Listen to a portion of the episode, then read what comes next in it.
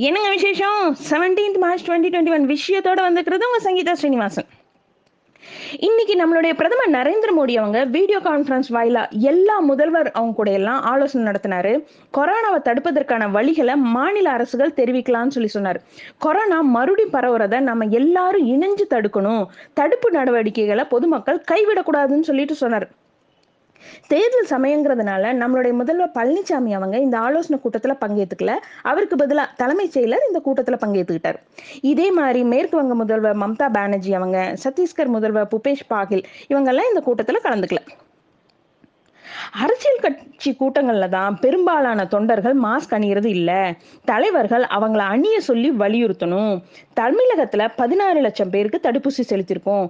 தம் இப்போ கொரோனா பாதிப்பு அதிகரிச்சுட்டு வர நிலையிலையும் அபராதம் விதிச்சா மட்டும்தான் பொதுமக்கள் முகக்கவசம் அணிகிறாங்க ஊரடங்கு அமல்படுத்தப்படும் சொல்லிட்டு வர வதந்திகளை யாரும் நம்ப வேண்டாம்னு சொல்லிட்டு நம்மளுடைய தமிழக சுகாதாரத்துறை செயலாளர் ராதாகிருஷ்ணன் சொல்லியிருக்காரு. கொரோனா தொற்று அதிகரிச்சுட்டு வர நிலையில தமிழகத்துல சட்டசபை தேர்தலை ஒத்தி வைக்க வாய்ப்பில்லை. பாதுகாப்பா நடத்தப்படும் சொல்லிட்டு நம்மளுடைய தலைமை தேர்தல் அதிகாரி அறிவிப்பு கொடுத்திருக்காரு. அது மட்டும் இல்லாம பீகார் மாநிலத்துல தினமும் பன்னெண்டாயிரம் பேர் பாதிக்கப்பட்ட நிலையில கூட பாதுகாப்பா தேர்தல் நடத்தப்பட்டது. இதுக்கடையில தமிழகத்துல தேர்தல் காலத்துல கொரோனா தடுப்பு பணிகளை ஒருங்கிணைக்க பீகார் மாநில சுகாதாரத்துறை அதிகாரிகளை நியமிச்சிருக்காங்க. அதிமுக கூட்டணியில இடம்பெற்றிருக்கிற பாஜா இருபது தொகுதியில போட்டியிட போறாங்க. ஏற்கனவே அவங்க பதினேழு தொகுதிகளுக்கான வேட்பாளர் பட்டியலை வெளியிட்டுட்டாங்க. இப்போ வேட்புமனு தாக்கல் செய்ய ரெண்டு நாள் மட்டுமே இருக்கிற நிலையில எஞ்சிய மூணு தொகுதிகளுக்கான வேட்பாளர் பட்டியலை அந்த கட்சியுடைய தேசிய பொதுச் செயலாளர் அருண் சிங் வெளியிட்டிருக்கார்.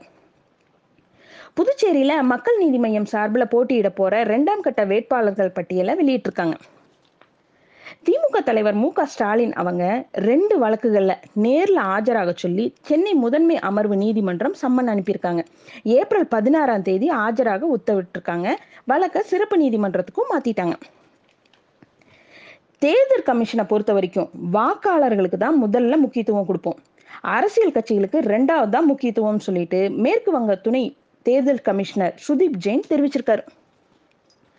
தமிழ்நாட்டில் லாஸ்ட் மார்ச் லெவன்த் அன்னைக்கு சென்னை கோயம்புத்தூர் சேலம் உள்ளிட்ட ஒரு இருபது இடத்துல எல்லாம் ஐடி சோதனை நடந்துச்சு. சோதனையில ஒரு நானூறு கோடி அளவுக்கு கணக்குல வராத வருவாய் கண்டுபிடிச்சிருக்காங்க. இதுல வேளாண் உற்பத்தி பொருட்கள் விற்பனை கொள்முதல்ங்கிற அடிப்படையில மட்டும் நூறு கோடி ரூபாய். மேலும் வெளிநாட்டு பங்கு பரிவர்த்தனைங்கிற பேர்ல நூத்தம்பது கோடி ரூபாய்ன்னு சொல்லிட்டு வரி ஏய்ப்பு நடந்திருக்கு. கருப்பு பணத்தை தடை சட்டத்தின் கீழே நடவடிக்கை எடுக்கப்படும் சொல்லிட்டு வருமான வரித்துறை அறிவிப்பு கொடுத்துருக்காங்க. ரெண்டு பொதுத்துறை வங்கிகள் தனியார் மயமாக்குறதுன்னு சொல்லிட்டு மத்திய பட்ஜெட்ல அறிவிச்சாங்க. இதை எதிர்த்து பொதுத்துறை வங்கிகளுடைய ஒன்பது சங்கங்கள் கூட்டமைப்பு சார்பில் ரெண்டு நாள் வேலை நிறுத்த போராட்டம் நேத்து முந்தா நேத்துன்னு சொல்லிட்டு நடந்தது. இந்த பிரச்சனை பத்தி நிர்மலா சீதாராமன் அவங்க சொல்லும்போது எல்லா பொதுத்துறை வங்கிகளும் தனியார் மயமாக்கப்படாது இந்த ரெண்டு வங்கிகளை மட்டும்தான் தனியார் மயமாக்குவதுன்னு சொல்லிட்டு ரொம்ப தீவிர ஆலோசனைக்கு அப்புறமேல் தான் இந்த முடிவு எடுத்திருக்கோம். வங்கிகள் சிறப்பாக செயல்படணும். ரெண்டு வங்கிகள்ல பணியாற்ற ஊழியர்களோட நலன் பாதுகாக்கப்படும். அவங்களுடைய சம்பளம் ஓய்வூதியம் பலன்களுக்கெல்லாம் எந்த பிரச்சனையும் வராதுன்னு சொல்லிட்டு உறுதி கொடுத்துருக்காங்க.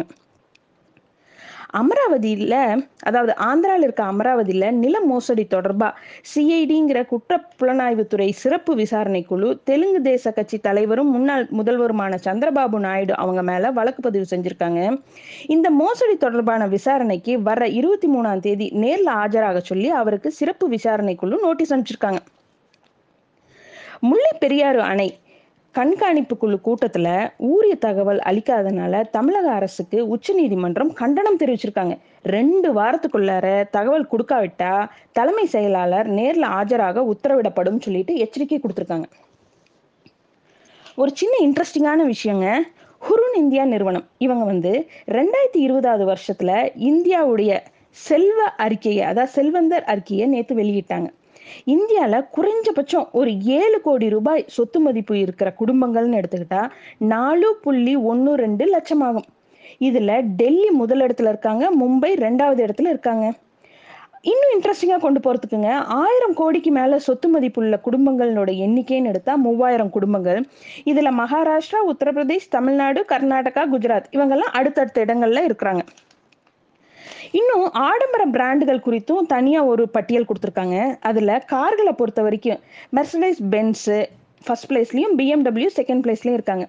லம்போகினி பொறுத்த வரைக்குங்க விரும்பப்படுற ஆடம்பர ஸ்போர்ட்ஸ் காராக அது இருக்குது ரோலக்ஸ் வாட்ச் இன்னும் ஃபர்ஸ்ட் பிளேஸில் தான் இருக்குது தனியார் வங்கிகளை பொறுத்த வரைக்கும் ஹெச்டிஎஃப்சி ஃபர்ஸ்ட் பிளேஸ்லையும் ஐசிஐசி செகண்ட் பிளேஸ்லையும் இருக்குது காப்பீட்டு நிறுவனங்களை பொறுத்த வரைக்கும் செல்வந்தர்கள் மத்தியில் எல்ஐசி ரொம்ப விரும்பப்படும் நிறுவனமாக இருக்குது முதலீடுகளை பொறுத்த வரைக்கும் ரியல் எஸ்டேட் பங்கு சந்தைகள் எல்லாம் விருப்பமான தேர்வாக அவங்க நடுவில் இருக்குது இது மாதிரி இன்னும் நிறைய விஷயத்தோட நாளைக்குனே sharply at nine o'clock அங்கே மீட் பண்ணுறேன் குட் நைட்